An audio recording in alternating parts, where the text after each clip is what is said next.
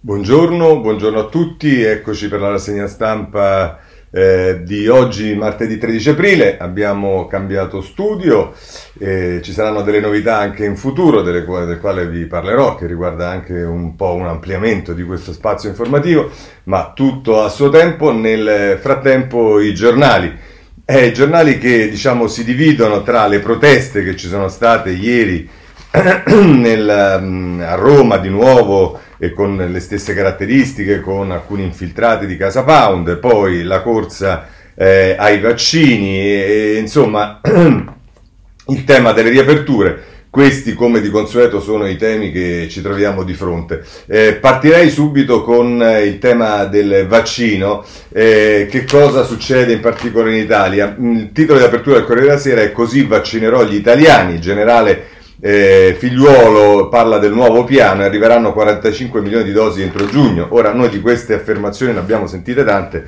Eh, diciamo un, un, pochino si sta in, in, parte replicando, nel senso se poi le cose accadrebbero ci sarebbe effettivamente una diversità, eh, però i problemi non mancano. Ma insomma, pagina 2 eh, del Corriere della Sera, Fiorenza Sarzanini, per giugno 45 milioni di dosi, figliuolo aggiorna il piano. E, mm, dice forniture, il generale incassa le rassicurazioni di Janssen e Pfizer, pronti a utilizzare le navi per la campagna nelle isole. E poi qui si dà la notizia che De Luca e lo strappo dopo gli over 80 ai settori economici. Ma Roma lo stoppa, scontro tra il presidente della campagna e il commissario ce lo allo, che lo richiama all'ordine, criteri uniformi in tutta Italia. Così ci dice il eh, Corriere della Sera. Andiamo a vedere ora Repubblica eh, anche Repubblica, le pagine 2 o 3 e la prima soprattutto, vaccini la sfida di Draghi alle regioni, ribelli è il titolo di apertura. E se andiamo a pagina 2, Tommaso Ciriaco, Draghi ferma i governatori ribelli, niente eccezioni al piano vaccini. Vertice a Palazzo Chigi dopo che De Luca annuncia di voler immunizzare gli ultra ottantenni e poi passare agli operatori economici, stop del governo, il programma va rispettato, ma intanto cala da 500 a 315 mila l'obiettivo delle somministrazioni giornaliere.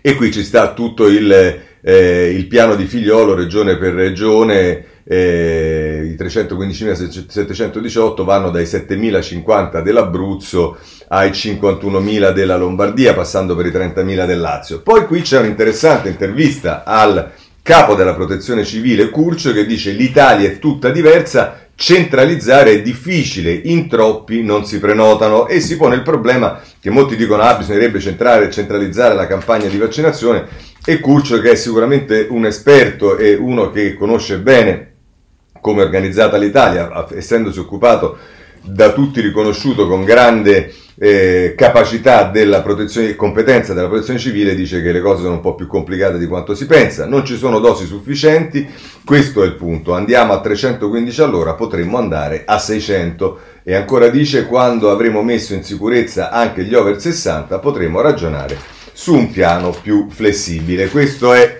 il modo attraverso il quale Repubblica eh, si occupa del tema dei vaccini. Voglio segnalare sulla stampa, pagina 4, ehm, eh, il caso di Paolo Russo. L'Italia ora fa il pieno, ma un over 80 su 3 aspetta la prima dose. In arrivo e consegno da 4 milioni di somministrazioni per accelerare.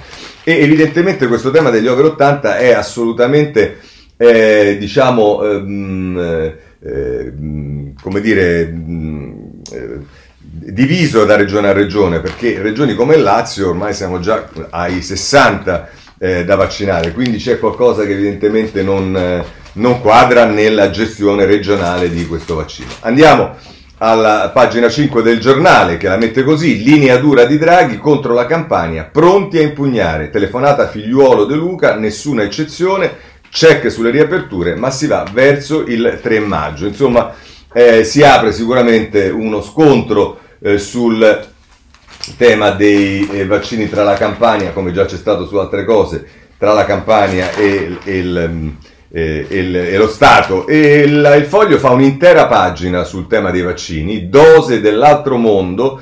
Questa è la pagina, eh, con questi si, si, si, fa riferimento allo Sputnik, caso, Crisi politica, dati mancanti e un lotto che crea dubbi, il vaccino russo e la Slovacchia. E peraltro, come sappiamo, abbiamo visto, non c'è sui giornali, oggi non l'ho visto sui giornali, ma San Marino che usa lo Sputnik è già eh, vaccinato metà della piccola ovviamente popolazione dello Stato di San Marino, eh, è bombardato di telefonate di quelli che vogliono essere vaccinati. Ma poi eh, Enrico Bucci parla di cattivi scienziati, presunti medici e infermieri nascosti dietro alle balle sui vaccini, ci riferisce a Novax, e poi il muguglio regionale tra dosi arrivate e dosi inoculate, Marianna Rizzini che parla di questo, ma soprattutto eh, Speranza e il suo libro tra Moccia e un verbale dei carabinieri. Salvatore Merlo che evidentemente ha avuto la possibilità di leggere in anteprima il libro che, eh, come ricorderete, doveva uscire in un momento però eh, che non, è, non, non, andava bene perché eravamo in pieno della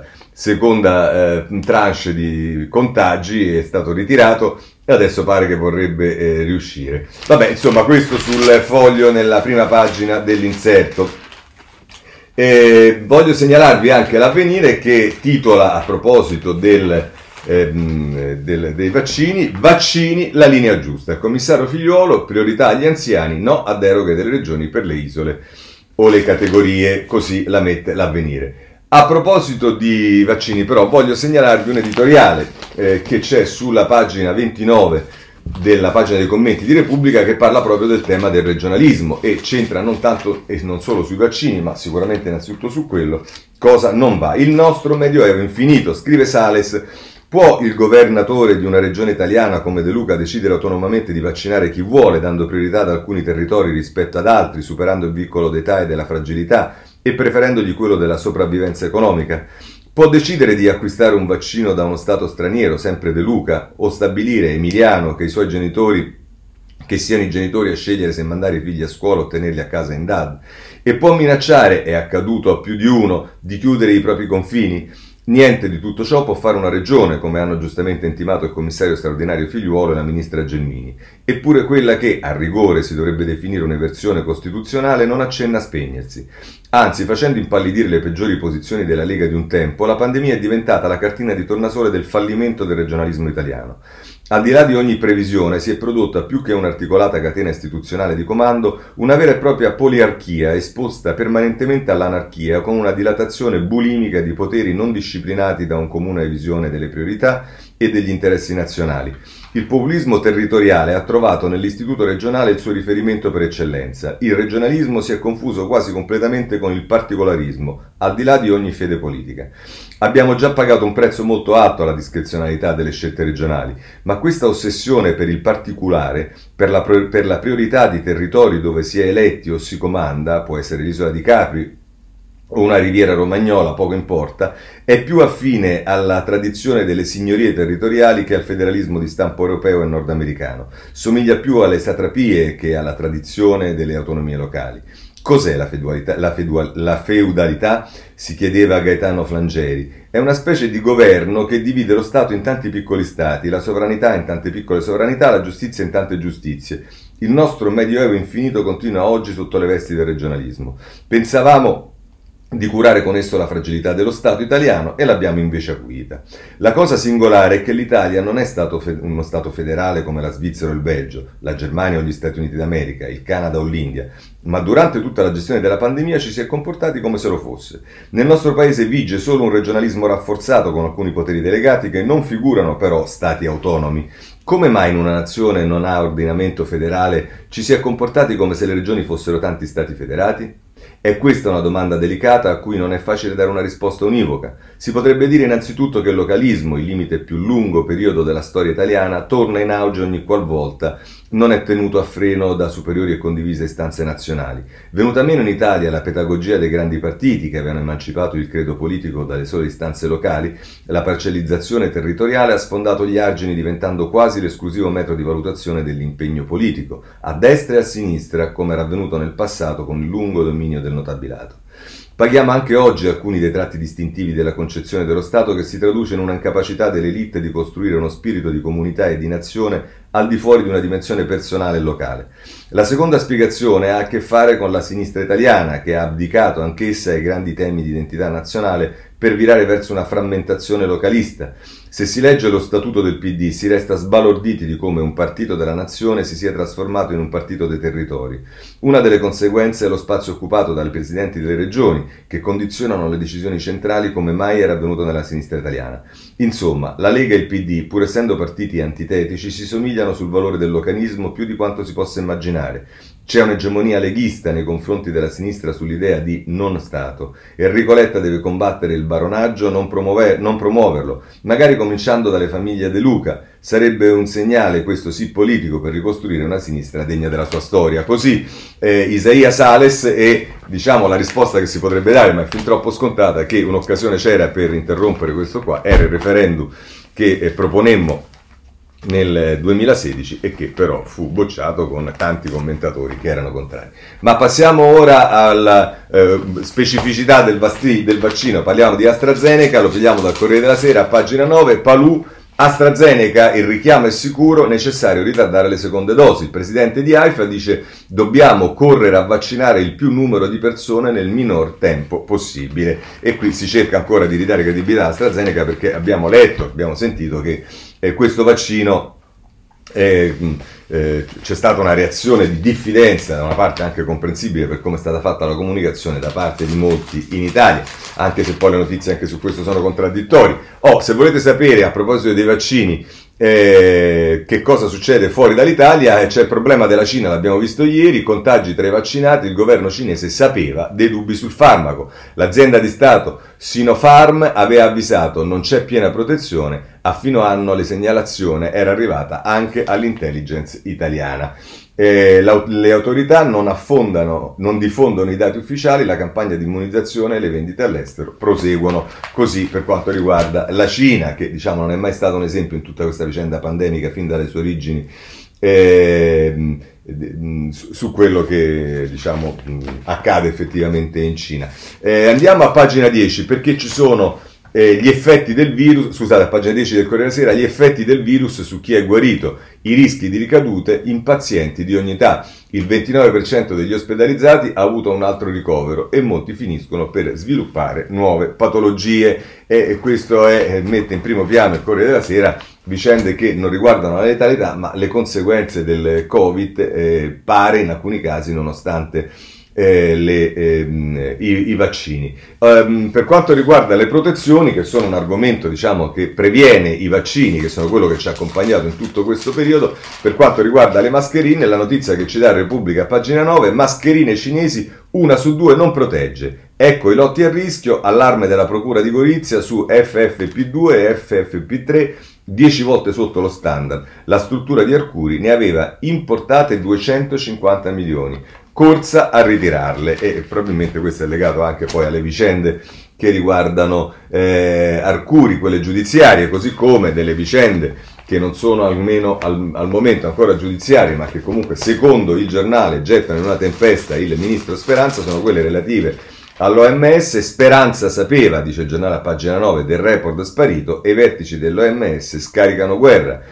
Gabriesus all'oscuro di tutto, il direttore vicario finisce nell'angolo e minaccia querele, ma in, in, una lettera all'autore del documento diceva il ministro è pronto a dare l'ok al testo, così il giornale, anche abbiamo visto lo scandalo dell'OMS. Passiamo ora al tema, altro tema centrale che è quello delle riaperture, che cosa succederà, che cosa non succederà e qui possiamo andare sul Corriere della Sera eh, a pagina 5 che si occupa di un caso specifico che vedrete ritornerà anche in altri articoli. L'idea delle isole covid free spacca le regioni. Diversi presidenti chiedono uno stop al governo, Federica dice se c'è disparità si rischiano tensioni sociali, Federica è intervistato, adesso lo vediamo. Il presidente Ligure Toti dice misura ingiusta e irrealizzabile, in sicurezza va messa l'Italia.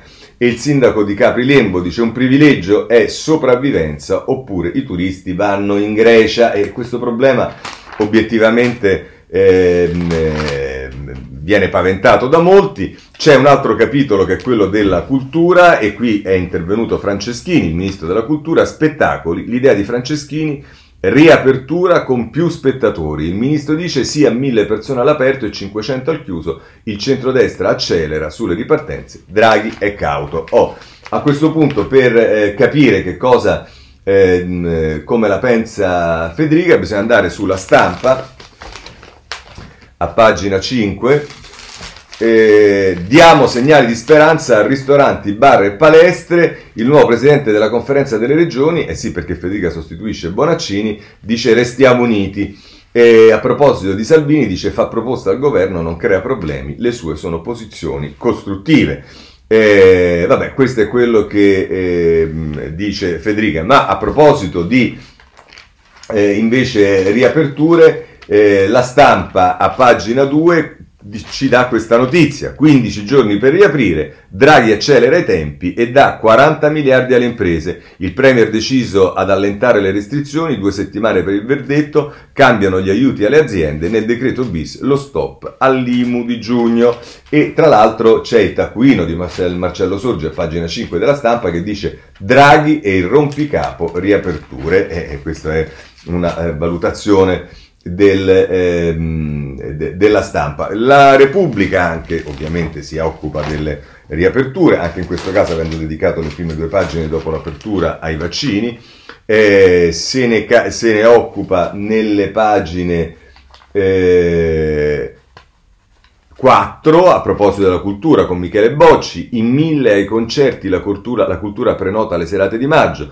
le proposte di Franceschini al CTS, ai maxi eventi si entrerà col tampone, ai tecnici arrivano anche i protocolli per ristoranti, sport e scuole. Diciamo che tutte queste misure, che non si replichi quello che è successo l'anno scorso, cioè che si fanno spendere, investire soldi per tutti questi protocolli di sicurezza al fine di aprire poi quando si deve aprire una settimana prima gli si dice che invece non eh, si apre più ma la stampa eh, a proposito, eh, scusatemi, la Repubblica a proposito delle riaperture ci parla ancora eh, di, eh, di, a pagina 6, nord contro sud sulle isole covid free, intanto i turisti scelgono l'estero, Bonaccini attacca le scelte di Campania e Sicilia, il sindaco di Liperi, senza ospedali dobbiamo vaccinare e Federalberghi dice ora una data certa. Eh, per esempio si fa riferimento di San Marino che come vi dicevo la vaccinazione ora è immune ma vuota dall'Italia, non possono venire, eh, quindi purtroppo non cambia nulla, sembrerebbe dire che questa eh, diciamo covid free eh, almeno per San Marino non funziona. Si fa il caso della Grecia e la Grecia blinda le sue perle, gli italiani prenotano da noi. Campagna nelle 69 isole con meno di 5.000 abitanti, entro aprile tutti immunizzati, ci dice eh, Repubblica. Andiamo avanti perché il tema delle riaperture è un tema caldo del quale dedicano molti giornali. Eh, voglio segnalarvi eh, ancora ehm, la pagina 6 eh, e 7 eh, della stampa dove si ritorna sulle aperture di Franceschini e poi invece a pagina 7 la battaglia delle isole, i piccoli centri della Toscana, eh, dalla Toscana alla Sicilia vogliono diventare covid free ma le regioni insorgono, no a favoritismi. Insomma si apre una roba campanilistica anche eh, su uh, questo, sui territori eh, a proposito di questo. Il messaggero in prima pagina dà un po' di speranza, a cena fuori da metà maggio. E se andiamo a vedere nella pagina 2, ehm, eh, scusate, nella pagina 3, Draghi, regole meno rigide, a maggio cena fuori, a cena fuori casa, Palazzo Chidi ci chiede a CTS nuovi protocolli perché le attività possano fare subito cassa. L'ipotesi con il 75% degli over 70 vaccinati, coprifuoco alle 24, al cinema senza tamponi. Eh, e poi c'è un retroscena di Marco Conti che mette eh, addirittura come dire, in, in, ipotesi il fatto che venga sostituito Speranza, perché il retroscena è il Premier insegue la discontinuità, Speranza può perdere il dicastero. Il tentativo è in atto, malgrado il diretto interessato abbia raddoppiato l'esposizione mediatica, il suo destino pare segnato. Il Presidente del Consiglio, non potendo dimissionare i ministri, sta infatti cercando il modo per convincere il titolare della salute Roberto Speranza ad accettare un nuovo incarico prima di tramutarsi in un problema per la stessa tenuta della maggioranza.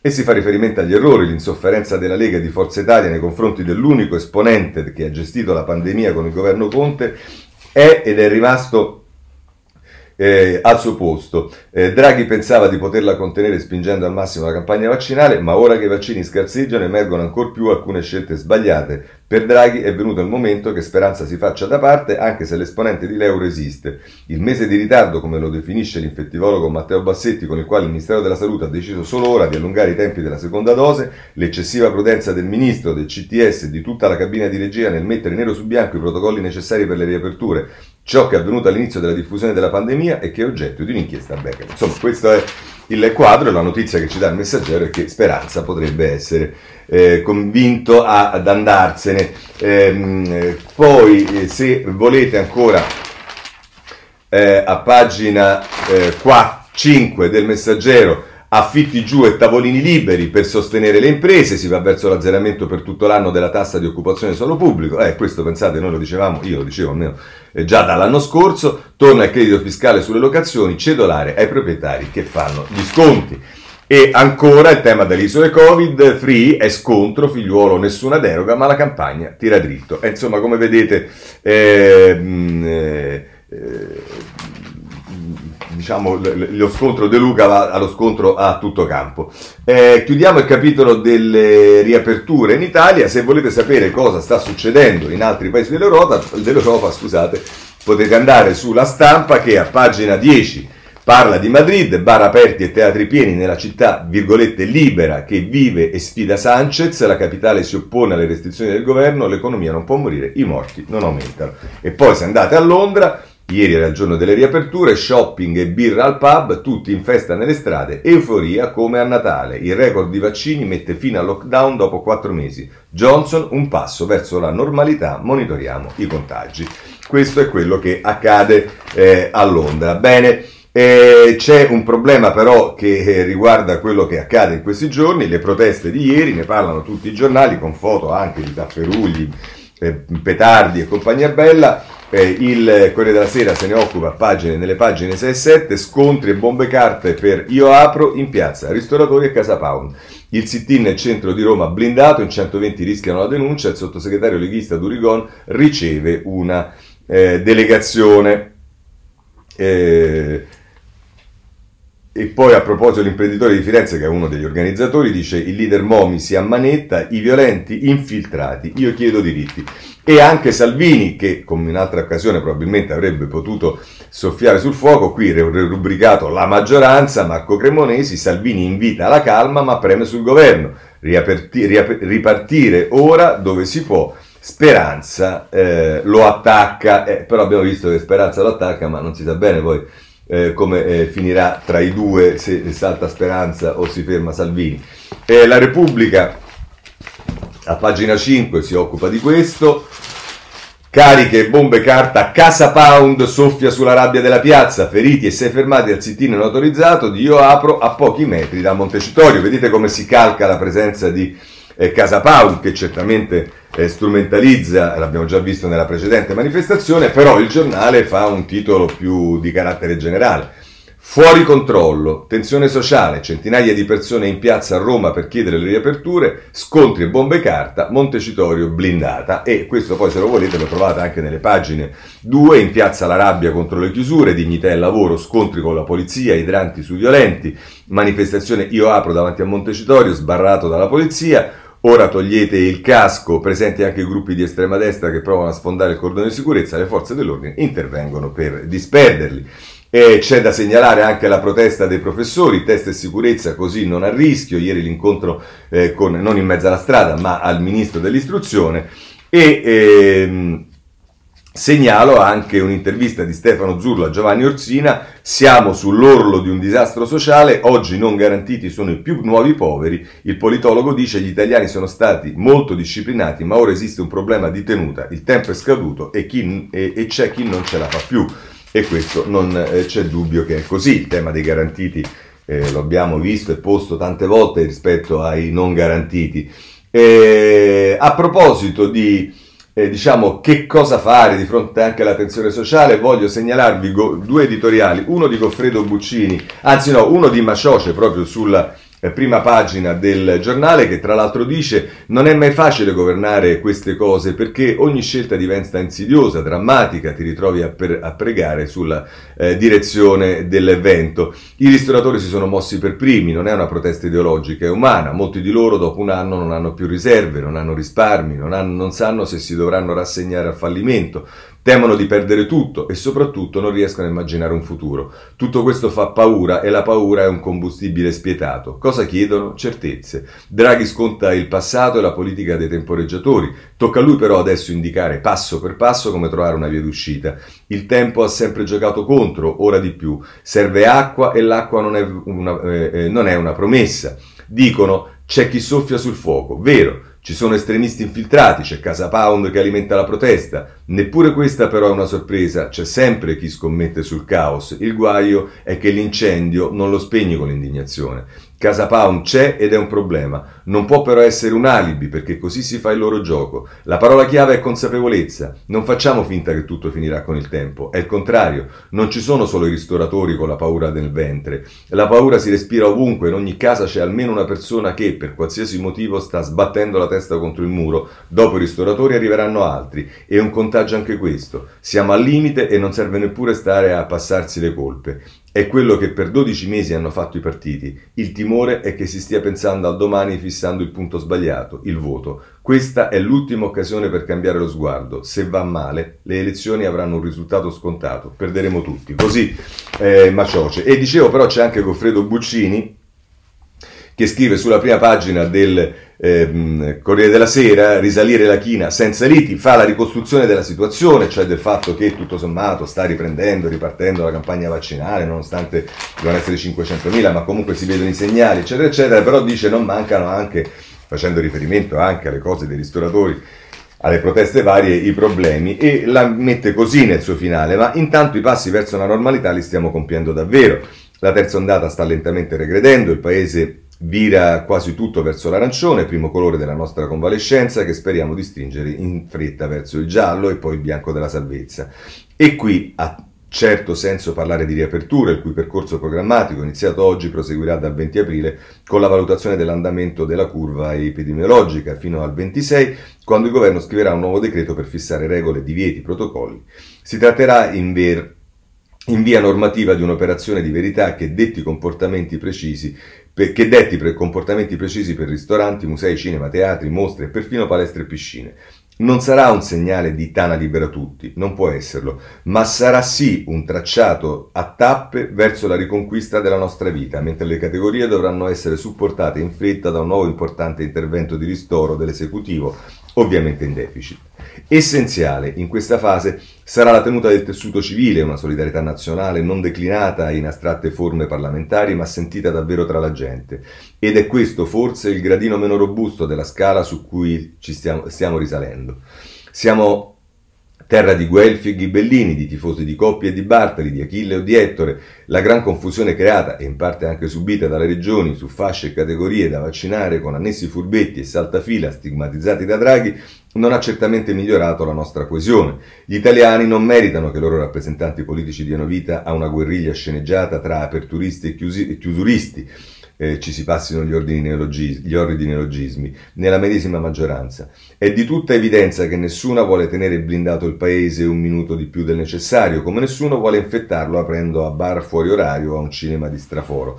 Le parti in campo, ora tenute a bada da un governo difficile da sabotare, devono resistere a tentazioni iscritte nei rispettivi DNA, la destra di cavalcare la prima tensione sociale disponibile, la sinistra di fingere che le tensioni non, si, eh, non esistano che di tensioni non esistano o siano frutto della predicazione della destra. Così il 2 giugno è una splendida data simbolica per rinascere assieme alla nostra Repubblica, ma va indicata con elastico buonsenso e non scolpita nel marmo come un dogma ideologico. Qui entra un po' in contraddizione sia con quello che ha detto Polito, sempre sul Corriere della Sera qualche giorno fa, e quello che ha aggiunto Veltroni, ancora mi pare eh, o venerdì o lunedì scorso. Ma andiamo avanti. Così le piccole isole covid-free sono una suggestione da studiare, ma non certo una bandiera da issare nel nome del campanilismo regionale, rischiando di aprire nuovamente la via a salti, a salti fila, magari sedicenni immunizzati al posto dei loro nonni. Assai sensato appare l'appello di Massimiliano Federica, presidente della Lega del Friuli Venezia Giulia e neopresidente della Conferenza delle Regioni, sul bisogno di equità e regole uguali per tutti, al fine di mettere insieme istruzioni e cittadini nel nome di una vera unità nazionale. Il pericolo di questa primavera è a guardar bene proprio lo scollamento, il ristorante aperto che accetta di rischiare la multa sulla stessa strada del ristorante chiuso che obbedisce alle leggi. Tutti contro tutti, infine, isole contro litorali costieri, anziani contro giovani, regioni contro regioni, pianerottoli contro pianerottoli, l'effetto collaterale è forse il più tossico del virus da scongiurare ad ogni costo. Così Buccini che scrive sempre cose sensate, a mio personalissimo eh, avviso. Eh, c'è, lo segnalo dall'avvenire, in generale un tema sanità, perché un piano Covid, investimenti per la lotta al Covid sono giusti, ma poi c'è anche il resto della sanità, ce lo dice l'avvenire. A pagina 9, contagi giù, ma è allarme altri malati, ora un piano Marshall per la sanità, oncologi e cardiologi al governo, 11 milioni di persone da aiutare. Sono 9.879 nuovi positivi nelle ultime 24 ore, con ancora 358 decessi. Scende il tasso di contagio a 5,1. Sono più di 3.000, 3.593 i ricoveri, i ricoveri in terapia intensiva. Così abbiamo dato anche un quadro della situazione. Andiamo a vedere adesso alcuni temi. Sulla scuola, vi ricordate che ieri vi ho detto e denunciato questa cosa incredibile della studentessa che è stata fatta imbavagliare perché si temeva che eh, come dire, stesse interrogata in DAD, stesse leggendo da qualche parte e quindi gli si è fatta mettere una benda davanti agli occhi. Insomma, eh, il, la stampa eh, segnala questa, mh, eh, questa, cosa a pagina. Ehm, vabbè, da qualche pagina adesso non la trovo sulla eh, stampa, eh, però la troviamo sicuramente eh, nel commento, eh, vediamo anzi prima, scusate, mi è un po' di confusione, voglio andare prima sul messaggero, perché si occupa il messaggero eh, di scuola, pagina 8, eh, la profilassi si ferma, i presidi non ci stanno, i nostri prof a rischio. Il 69% del personale ha già ricevuto la prima dose, molte regioni in ritardo, le richieste senza la vaccinazione necessari, tamponi a tappeto e screening. Ecco qua. E poi sul messaggero nel taglio basso c'è la pandemia, eh, in Veneto l'idea di una docente per colpire chi copia il ministero inopportuno. La studentessa bendata in DAD dice io umiliata ed è la notizia, abbiamo visto ieri, questa ragazza con la sciarpa davanti agli occhi e voglio segnalarvi a questo proposito sulla stampa eh, un bellissimo eh, editoriale eh, a pagina 23 ehm, eh, di eh, Viola Ardone, la ragazza bendata e la prof, e tra l'altro dice così.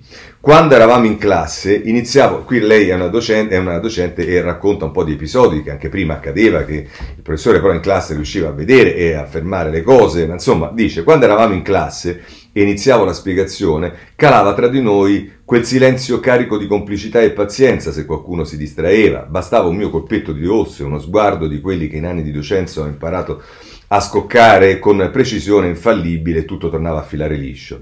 Che fine ha fatto ora la mia cattedra? Come faccio attraverso una videocamera a condurti nel mondo dell'immaginario, ad, ad applicare la scintilla alla minaccia della tua curiosità? Non lo so, sono frustrata e triste, ma invece di bendarti faccio io un passo indietro, perché so che la DAD è una cosa diversa dalla scuola e che nella distanza è difficile costruire una cosa che è molto simile all'amore come l'insegnamento. Ed è questo il motivo per il quale il luogo dell'apprendere è da sempre uno spazio di comunità come la classe. Facciamo un patto allora, facciamo che io so che tu tenterai di imbrogliarmi che, e che ci riuscirai e che ogni tanto sarò io a chiudere gli occhi, non tu. Facciamo però che questo resti un momento di condivisione, di confronto, di crescita e che, fino a quando non ci ritroveremo insieme, i metodi tradizionali di verifica, di valutazione, di oggettivazione del sapere, seppure esistono, non valgono più. Facciamo che proviamo a mettere in pratica quello che mi hanno spiegato in migliaia di ore di formazione nella scuola delle competenze, che dovrebbe essere a prova di benda, perché non si basa su ciò che l'alunno conosce, ma su come è capace di mettere in pratica quelle conoscenze. Facciamo che, anche se tu sei nella tua stanzetta aggrappato a un telefonino ed io nel mio tinello che mi sfumacchio una sigaretta di contrabbando, nel, fra- nel frattempo ci veniamo ci inventiamo una scuola diversa che procede su altri binari fino a quando non ritornerà quella a noi più familiari. Non posso e non voglio essere il tuo carceriere, quello che si inventa tormentosi strumenti di costrizione per sorvegliare e punire, pur di ricercare a ogni costo la versione del compito in classe, originale del compito in classe o dell'interrogazione alla cattedra.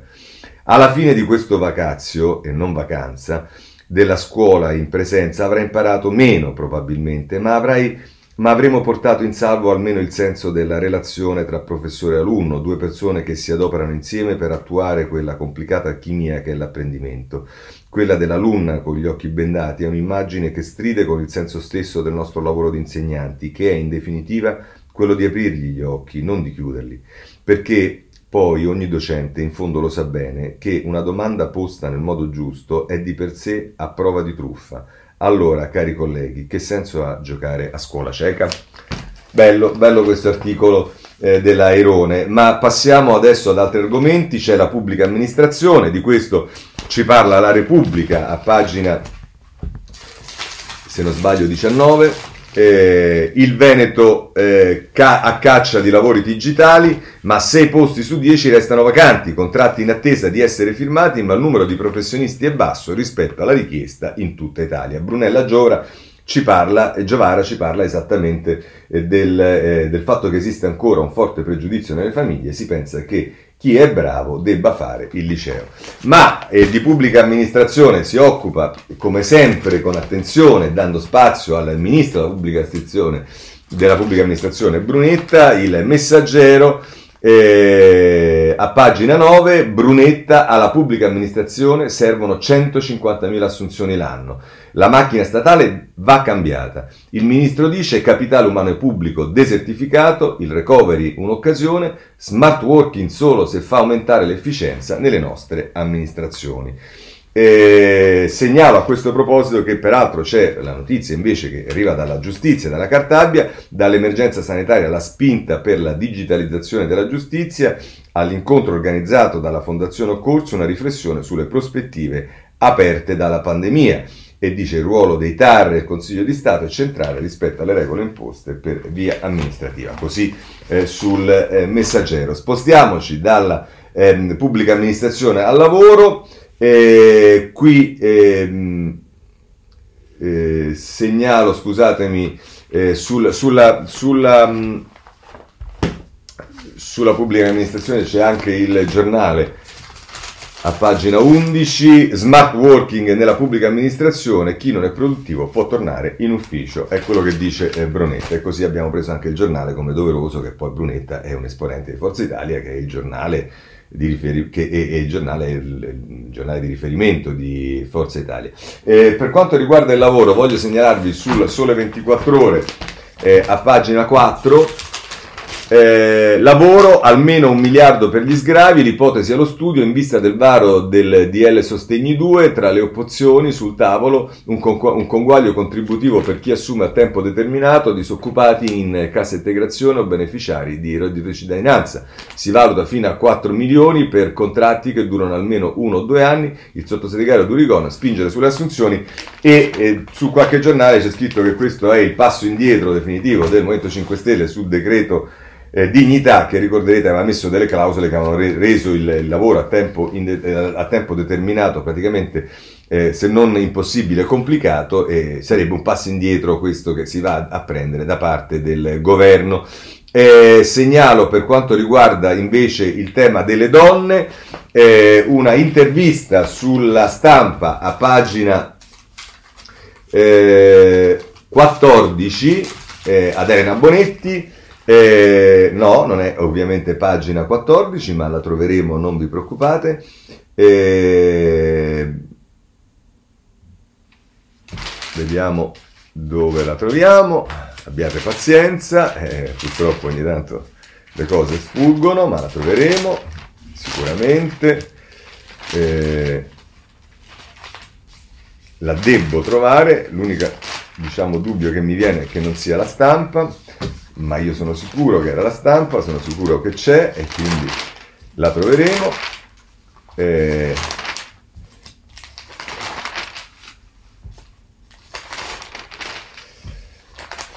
è così, eh, ogni tanto purtroppo le cose non vanno nel verso giusto. Eh,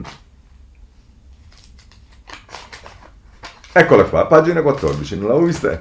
Al G20 delle donne chiederò più aiuti per lavoro e famiglia. La ministra dice con quel gesto Ursula ha scosso le coscienze, il comportamento di Michelle è il segno che ci sono problemi ad accettare la leadership femminile e poi vogliamo aumentare l'occupazione delle donne del 25% e poi azzerare il gap sui salari. E, mh, questo diciamo è eh, quanto eh, dice la Bonetti alla stampa, la nostra ministra di Italia Viva. Andiamo avanti, c'è eh, questioni economiche, intanto il eh, debito pubblico, eh, la stampa, pagina 3, ci dice che il debito pubblico macigno per l'Italia fra tre anni 100 punti più dei tedeschi, dopo il Covid si prospetta un aumento dell'inflazione causato dai forti deficit anticrisi, gli stati del nord spingeranno per alzare i tassi di interesse, un guaio per il nostro paese. E allora andiamo anche sul eh, Sole 24 ore eh, che invece ci, si occupa del DEF, eh, in prima pagina nel DEF scostamento di altri 40 miliardi. E questo vedete rispetto a quello che abbiamo appena letto non potrà che peggiorare la situazione. La previsione di un ulteriore scostamento di 40 miliardi per il 2021 e un nuovo fondo aggiuntivo per i progetti del recovery da 30 miliardi sono du- i due numeri principali del DEF che arriverà domani nel Consiglio dei Ministri. Questo per quanto riguarda eh, il eh, DEF. Oh, per quanto riguarda il ehm, recovery, voglio segnalarvi ancora un'attenzione del messaggero sulla parte che riguarda il eh, centro-sud, eh, con eh, interviste che sta facendo il messaggero da eh, giorni un po' ai presidenti di regione interessati e, e, allora qui possiamo andare sulla pagina 11 dove viene intervistato il presidente delle Marche Acquaroli che dice nuove strade e ferrovie per spezzare l'isolamento. Il presidente delle Marche dice noi modello di sviluppo ma servono le infrastrutture. Essenziale lavorare in forte sinergia lungo l'asse fra Adriatico e Tirreno. Questo eh, Acquaroli per il sud. Ehm, segnalo che c'è anche un tema di pagine fiscali eh, pagelle fiscali, scusate, ce ne parla il Sole 24 Ore. Pagelle fiscali, stop per un milione. Blocco degli obblighi dichiarativi per autonomi e professionisti in crisi. Interessati settori che accusano un calo del, dal, del 33% per l'anno d'imposta 2020. Sono tutte misure collaterali che cercano di alleviare eh, il, il problema di coloro che non sono dipendenti pubblici e quindi non hanno lo stipendio eh, garantito. Passiamo ai partiti. Allora, che succede oggi? Corriere della Sera si occupa del Movimento 5 Stelle, pagina 13. Di Battista attacca il Movimento 5 Stelle sulle regole, l'ex parlamentare ricordando già Roberto il tetto dei due mandati non si tocca, va usato per tutti i politici. E a proposito di Casaleggio, che è il figlio del fondatore, dice basta ambiguità, Rousseau non serve se il movimento diventa verticistico. Emanuele Buzzi lo intervista sul Corriere della Sera, pagina 13. Eh, del, ehm, del Movimento 5 Stelle si occupa anche il riformista a pagina 4, anzi prima pagina, vi ricordate Casaleggio? Beh, accontentatevi di Conte, è Claudia Fusani che poi a pagina 4 dice credevano fossero idee erano solo 450 mila euro. Il partito di Conte non è ancora nato e già si fa in tre correnti. L'avvocato del popolo ha paura di buttarsi subito nella mischia, non riuscirebbe a reggere fino alle prossime elezioni. Eh sì, questo diciamo è abbastanza probabile, ma direi anche a prescindere dal ehm, buttarsi o meno dalla mischia, ma vedremo che cosa succede. Invece c'è più spazio per il PD.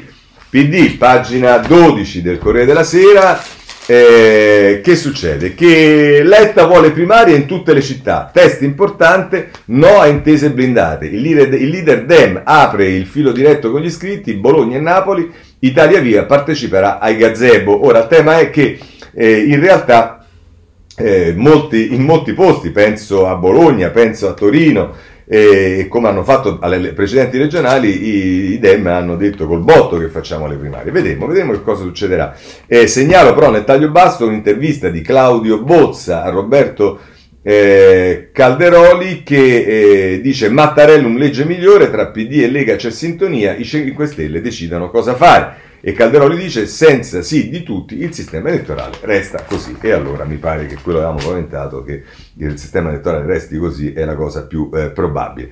E, ehm, Repubblica, che è sempre molto attento ovviamente al dibattito nel eh, Partito Democratico, la vede diciamo con mh, qualche...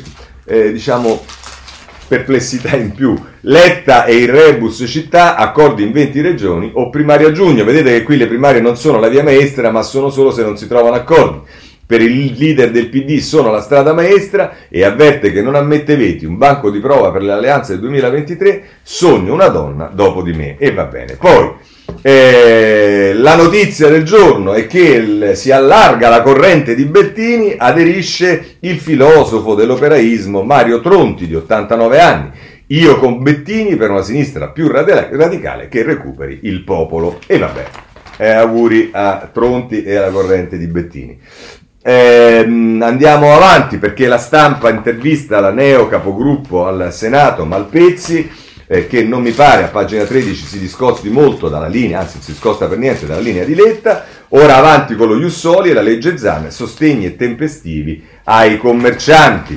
Eh, andiamo avanti perché sempre con eh, il PD, ah il PD c'è il tempo che si dedica Ecco la concorsopoli del PD, la selezione per trovare 5 impiegate da Lumiere diventa extra large, 80 posti, graduatorie allungate, tra i promossi assessori, consiglieri e dirigenti DEM. Ora al Consiglio regionale si punta ad annullare tutto per salvare il governatore Daniele Di Mario eh, a proposito della concorsopoli, cosa che eh, viene eh, ripresa anche da Libero a pagina 11, mentre invece vi segnalo ehm, il eh, riformista a pagina 3 si ritorna su Bettini, in questo caso è Michele Prospero che dice però dopo l'intervista eh, di sabato sul riformista, che noi purtroppo ci siamo persi ma la dovremo recuperare sicuramente perché non potremo non eh, come dire, illustrare, eh, in, diciamo, illuminare la nostra rassegna stampa con l'ennesima intervista di Bettini e dice onore delle armi a Bettini, ma sui 5 Stelle non fa nessuna colpa. L'esaltazione nostalgica dell'avvocato del popolo come risorsa della coalizione e l'ossessione per l'alleanza strategica con i grillini come momento prioritario dell'agire evitano un'analisi rigorosa dell'effettiva natura del movimento. Vabbè, questo se siete interessati sul eh, riformista. Eh, segnalo a proposito del PD il foglio con Claudio Cerasa che fa un editoriale eh, che la mette così. A un mese dall'arrivo di Enrico Letta alla segreteria del PD, il Partito Democratico si trova di fronte a un dilemma importante. Cosa può fare di concreto il nuovo segretario per evitare che il PD che per il PD la stagione del cambiamento coincida con un passaggio dal partito ZTL, ovvero il partito della zona traffico limitato, al partito ZFE, ovvero il partito della zona a fighettismo esasperato? La domanda non è solo retorica, ma è legata ad alcune questioni che giorno dopo giorno iniziano a presentarsi come quest- eh, sempre con maggiore puntualità in cima alla lista delle problematiche del PD. Fino ad oggi Letta ha scelto di aggirare con abilità il tema di come trasformare il PD nel partito chiave dell'agenda Draghi, seguendo una strada tutto sommato semplice. L'agenda Draghi è l'agenda del PD e così, per non essere troppo d'intralcio, il PD preferisce muoversi costruendo un'agenda dei sogni non alternativa ma parallela a quella del governo. I temi scelti da Letta sono certo, ehm, non sono certo secondari per provare a ridefinire l'identità di un partito progressista, ma allo stato attuale il PD si trova di fronte a una difficoltà innegabile. Mentre Letta ha scelto di costruire l'agenda del PD scommettendo sui diritti per cui vale la pena combattere in Parlamento, quote rosa, iussolio, omotrasfobia, Salvini ha scelto di scommettere i suoi doveri sui doveri per cui vale la pena combattere al governo. Aperture, aperture, aperture. Il risultato di tutto questo si può osservare facilmente nella mattina, la sera, guardando qualsiasi talk show televisivo. Gli esponenti del centrodestra vengono solitamente intervistati per parlare di futuro, come riapre, come riaprire, quando riaprire, dove riaprire, cosa riaprire,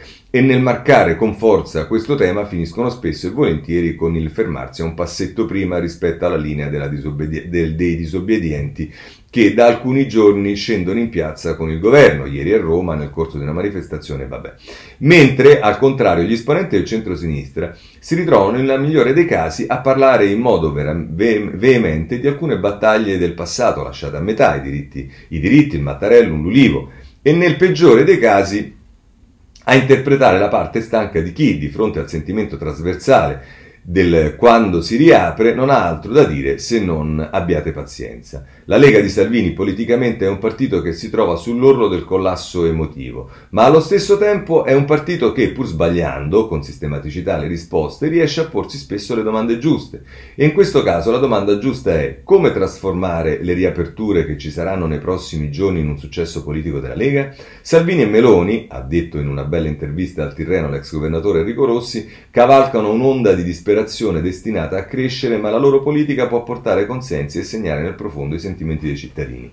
Il PD deve ancora definire un suo messaggio forte e a quella disperazione dare risposte. Per provare ad essere un partito popolare capace di guardare al futuro, il PD oggi ha due strade da scegliere. La prima strada è quella del partito della nostalgia, la seconda è quella del partito del futuro. Prima Letta mostrerà con chiarezza da che parte vuole stare e meglio sarà per l'Italia. Così eh, eh, eh, Cerasa. Vi segnalo anche però per quanto riguarda sempre eh, il foglio, a pagina 3 eh, se non erro, una cosa carina che è il, il complotto, il fatto Boschi, Gelli e la P2 e i deliri. Il Fatto Quotidiano ha un rapporto particolare con Licio Gelli. Si tratta con tutta evidenza del morto a cui nella storia del giornalismo un quotidiano ha dedicato più prime pagine su vicende di attualità, dalle riforme istituzionali a quelle elettorali, dalla riforma della RAI a quella della magistratura. Non c'è operazione politica che non sia influenzata dal fu gran maestro della P2. Di tutti questi complotti, l'ultimo svelato dal quotidiano di Travaglio è davvero il più surreale e paranormale. Si tratta della presunta operazione occulta che avrebbe fatto cadere il governo Conte.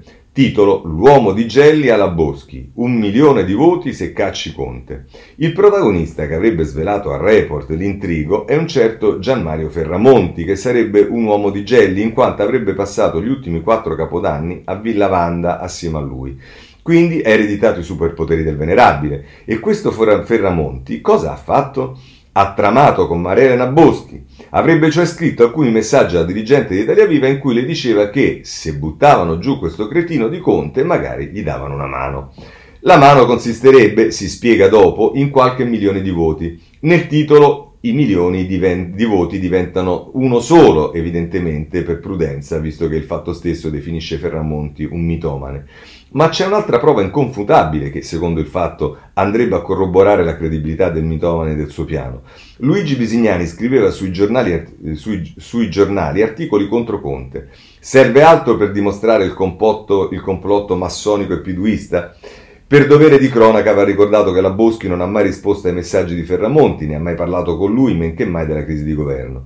Quanto al potere di spostare voti, uomini, l'uomo di Gelli si candidò alle europee nel 2019 con i popolari per l'Italia, la lista prese lo 0,3% e Ferramonti prese in tutto il nord-ovest 57 preferenze, quasi il peggiore nella lista. Si vede che 9.999.943 voti li aveva conservati per far cadere Conte offrendosi alla Boschi. Molto carino questo articolo sul eh, foglio, se non, ha, se non, fosse che mette in evidenza la diciamo, validità e l'affidabilità di un giornale come il Fatto Quotidiano. Bene, andiamo adesso a altre notizie rapidamente. A Torino è L'alleanza PD 5 Stelle ha qualche scricchiolio. A Torino l'ipotesi dei gazebo per sbloccare lo stallo PD 5 Stelle. Boccia inviato per trovare un candidato comune, Appendino a favore, Chiamparino no. Ecco qua. Eh, poi segnalo libero che insiste sullo scandalo delle case. Eh, ecco un elenco di case IMSS a sbafo da Milano a Roma, da Firenze a Napoli. C'è chi versa all'ente solo 1400 euro. Beh, bisogna dire che case sono, perché 1400 euro non è proprio niente, a meno che non siano case grandi, va bene. E la notizia che la mia ex collega Carrozza, eh, che, che, è veramente una persona straordinaria per bene, va a capo del CNR, la prima donna alla guida del CNR, Carrozza. Ora cambiamo passo. La svolta decisa ministra Mess, dalla ministra Messa, così l'istituto torna nel pieno delle sue funzioni. Eh, auguri e in bocca al lupo alla carrozza. Eh, per quanto riguarda la giustizia, allora eh, voglio segnalarvi il mh, mm, giornale Intercettazioni, eh, cioè Intercettazioni dei giornalisti, ci sta eh, il, giorn- il, domani, ossessione migranti, giornalisti intercettati anche nel caso Lucano, editoriale del direttore Feltri che tra l'altro dice Qui su Domani abbiamo raccontato nell'ambito dell'inchiesta sui salvataggi in mare dell'ONG di Trapani, scopriamo ora in quel sistema di accoglienza calabrese a Mimmo, a Mimmo Lucano, all'Ocri per mesi gli investigatori hanno ascoltato decine di giornalisti che si occupavano dell'argomento più caldo del momento, con la parentesi, grave eccezione di Nancy Porzia a Trapani, i giornalisti venivano intercettati perché parlavano con soggetti indagati, può capitare. Ma poi i magistrati hanno scelto di includere nei fascicoli delle inchieste anche conversazioni irrilevanti, dettagli personali, scambi con le fonti e con i colleghi in redazione. E, ehm, eh, dice, a che scopo? Per compiacere l'autorità politica del momento. A che scopo? Non lo so, caro Feltri, ma ti segnalo che la quantità di intercettazioni irrilevanti che sono state pubblicate e che hanno riguardato politici, eh, imprenditori e chiun, qualunque altra categoria della quale evidentemente non solo non vi siete accorti, ma che avete rapidamente eh, eh, sto parlando ovviamente genericamente, non mi riferisco a Feltri in quanto tale, eh, e pugigliosamente pubblicato sulle prime pagine dei quotidiani per eh, anni, oserei dire decenni, e improvvisamente vi accorgete che le intercettazioni irrilevanti non dovrebbero essere pubblicate, dovrebbero essere discusse, non dovrebbero essere depositate e comunque non dovrebbero essere pubblicate. Quindi i giornali non le dovrebbero pubblicare. Va bene, eh, andiamo avanti. Eh, Palamara, eh, qui c'è, segnalo sulla vicenda Palamara, su Libero, eh, in prima pagina Vittorio Fetti, le accuse di Palamara, nessuno indaga sui reati dei magistrati, ma se nessuno indaga però è vero che si sta scatenando un mezzo casino perché eh, il riformista in prima pagina ce lo dice con, e poi a pagina, eh, a pagina eh, 7, Paolo Comi, eh, IPM in fuga dall'ANM per evitare di essere coinvolti nel Paramara Gate. Dice il presidente dell'Associazione Nazionale dei Magistrati Giuseppe Santalucia deve dimettersi quanto prima. La richiesta senza precedenti viene dalle toghe dell'articolo 101. Il motivo? Le famigerate chat dell'ex zar delle, norme, delle nomine Luca Palamara. A distanza di quasi due anni dai fatti, la non ha ancora un quadro completo sui magistrati che chiedevano favori e nomine a Palamara. Sembra incredibile, ma è così. Pur essendo state pubblicate su diversi giornali, fra cui il Riformista, i vertici della NM non hanno ufficialmente portato a conoscenza del loro contenuto tutti i componenti del comitato direttivo centrale della NM. L'insabbiamento togato si accompagna in questi giorni anche dalla grande fuga della NM da parte di alcune toghe finite nelle chat. L'esodo è per evitare l'ignominia del procedimento disciplinare davanti ai probiviri per violazione del codice deontologico. Appena arriva la l'avviso di contestazione è sufficiente stracciare la tessera e il gioco è fatto. Lo scenario finale quindi è che pagherà solo Palamara per tutti. Bella roba. Così il eh, riformista a proposito di Palamara. E sempre sul riformista vi segnalo altre cose a pagina 5 del Turco eh, l'accusatore unico di Del Turco era un truffatore, è stato condannato in via definitiva, la truffa era stata scoperta dalla regione governata da Del Turco. C'erano tutte le ragioni per una vendetta, come quella che non si capisce perché continua da parte dei 5 Stelle e Lega nel voler sospendere eh, il eh, vitalizio a, um, del Turco. Ma andiamo avanti, sempre in tema di giustizia, c'è il tema Gratteri eh, anche di questo si occupa a pagina 5 il riformista. Chi è Bon Giovanni, il fan di Gratteri che vede la Madonna? Dirige la rivista Antimafia 2000, ha le stimmate e ha avuto la prima visione nell'aprile 1989. Guai a toccargli il PM di Catanzaro e di Matteo. Ma a proposito di Gratteri, voglio segnalare Andrea Sversion sulla Prima pagina del foglio, se come gli venne bene tante volte avesse seguito fedelmente l'autentica filosofia del grande maestro Davigo, non esistono innocenti, esistono solo colpevoli non ancora scoperti, ecco lì che Gad Lerner si sarebbe evitato la figura del piccolo leccaculo del dottor Gratteri sui giornali di Travaglio.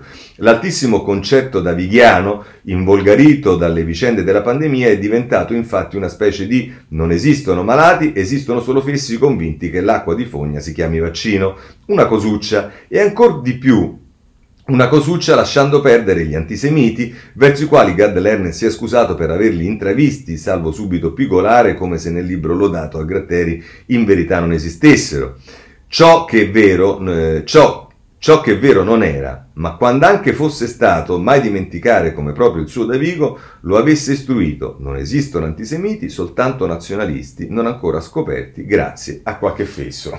Così continua la polemica eh, di eh, Marcenaro con... Eh, eh, con Gad Lerner e vi segnalo ancora eh, eh, una notizia che dà il riformista e sulla quale ho presentato ieri una eh, interrogazione, voglio proprio vedere come andrà a finire, sorvegliate quell'anarchico, la sua colpa ha scritto un libro. Il romanzo di Marco Bobba, Io non sono come voi, per la Procura di Torino è un elemento da valutare per la sorveglianza speciale. Non basta aver scondato le condanne, bisogna abiurare. Una vicenda allucinante, cioè viene messo per la sorveglianza, per motivi della sorveglianza, viene messo in, eh, in tra virgolette, curriculum come colpo, come prova il fatto che eh, questa persona ha scritto un libro. E questi ce l'hanno col problema con i libri. Vi ricordate quel detenuto del 41 bis eh, di, di, del carcere di, eh, di, di, Viterbo che gli è stato impedito di comprare il libro della Cartabia sulle carceri.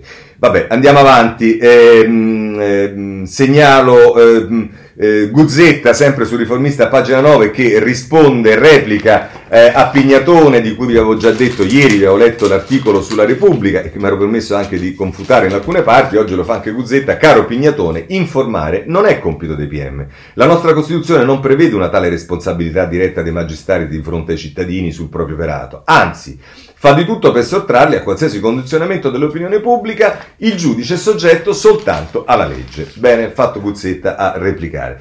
Per quanto riguarda l'omofobia, vi segnalo eh, un articolo dell'Avvenire che eh, è polemico eh, sulla legge che dice che è pasticciata, pagina 11, la legge Zan pasticciata e ideologica, a sinistra si apre il fronte eh, della critica. Eh, mh, poi andiamo rapidamente perché siamo veramente fuori. Eh, vi segnalo per Suzuki il, la stampa a pagina 17.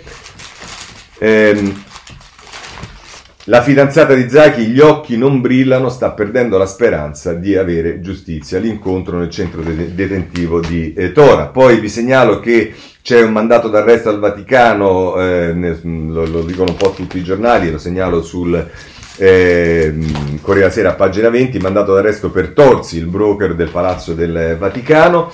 poi c'è il tema, questo lo solleva Repubblica, che è un tema pure eh, giusto da sollevare che eh, la pandemia colpisce tutte le regioni e anche il Ramadan, uniti solo via internet, il Ramadan solitario dei, musulma, dei musulmani Italia. Kariman Mual eh, sulla ehm, Repubblica. Ehm, vi segnalo che eh, il ehm, eh, giornale a pagina 17 mette in evidenza, lo fanno anche altri giornali, quello che si è scatenato sui social a proposito del modello di Valentino che sveste la fluidità di genere, la moda diventa una tribuna politica, gli insulti social sullo scatto con un modello efebico nudo, lo stilista Piccioli difende la scelta, l'umanità sta cambiando e su questo ci sono anche eh, da segnalare a proposito del, eh, di, questo Asia Newman eh, sulla stampa pagina 23. Eh, Rutelli conclude la sua scuola di servizio civico, ce lo dice il Corriere della Sera a pagina 15. Per quanto riguarda l'Alitalia vi segnalo eh, vari giornali, ma in particolare il Messaggero a pagina, eh, 20, a pagina 16. Eh, Italia sulla rampa di lancio al via la procedura per assumere, quindi si fa un passo in avanti.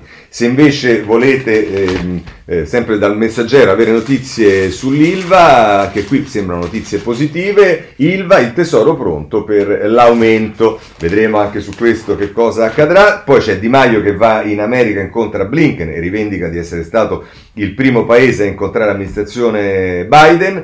Erdogan Draghi, Erdogan si vendica su Draghi e, e diciamo, mh, eh, tiene fuori, vorrebbe tenere fuori nell'incontro che ha fatto con il premier lib- eh, libico eh, l'Italia dalla ricostruzione e poi allo stesso tempo per quanto riguarda la Libia però eh, vi segnalo ehm, l'avvenire in prima pagina, la Libia rimette in libertà Bijah, poliziotto trafficante di eh, uomini. Eh, c'è tutto quello che sta accadendo a Minneapolis, non l'avete visto sui giornali, viene riportato un po' da tutti i giornali. Alla, in, eh, eh diciamo, in Francia fa notizia e la, mm, diciamo che resuscita Notre Dame, Repubblica pagina 17, il domani a pagina 6 ci parla dei drammi dell'Amazzonia, così come l'avvenire a pagina 3 ci parla dei drammi del Brasile. Bene, con questo concludiamo la rassegna stampa, se volete ci, dove, ci vediamo domani alle 7 e mezza, grazie a tutti e buona giornata.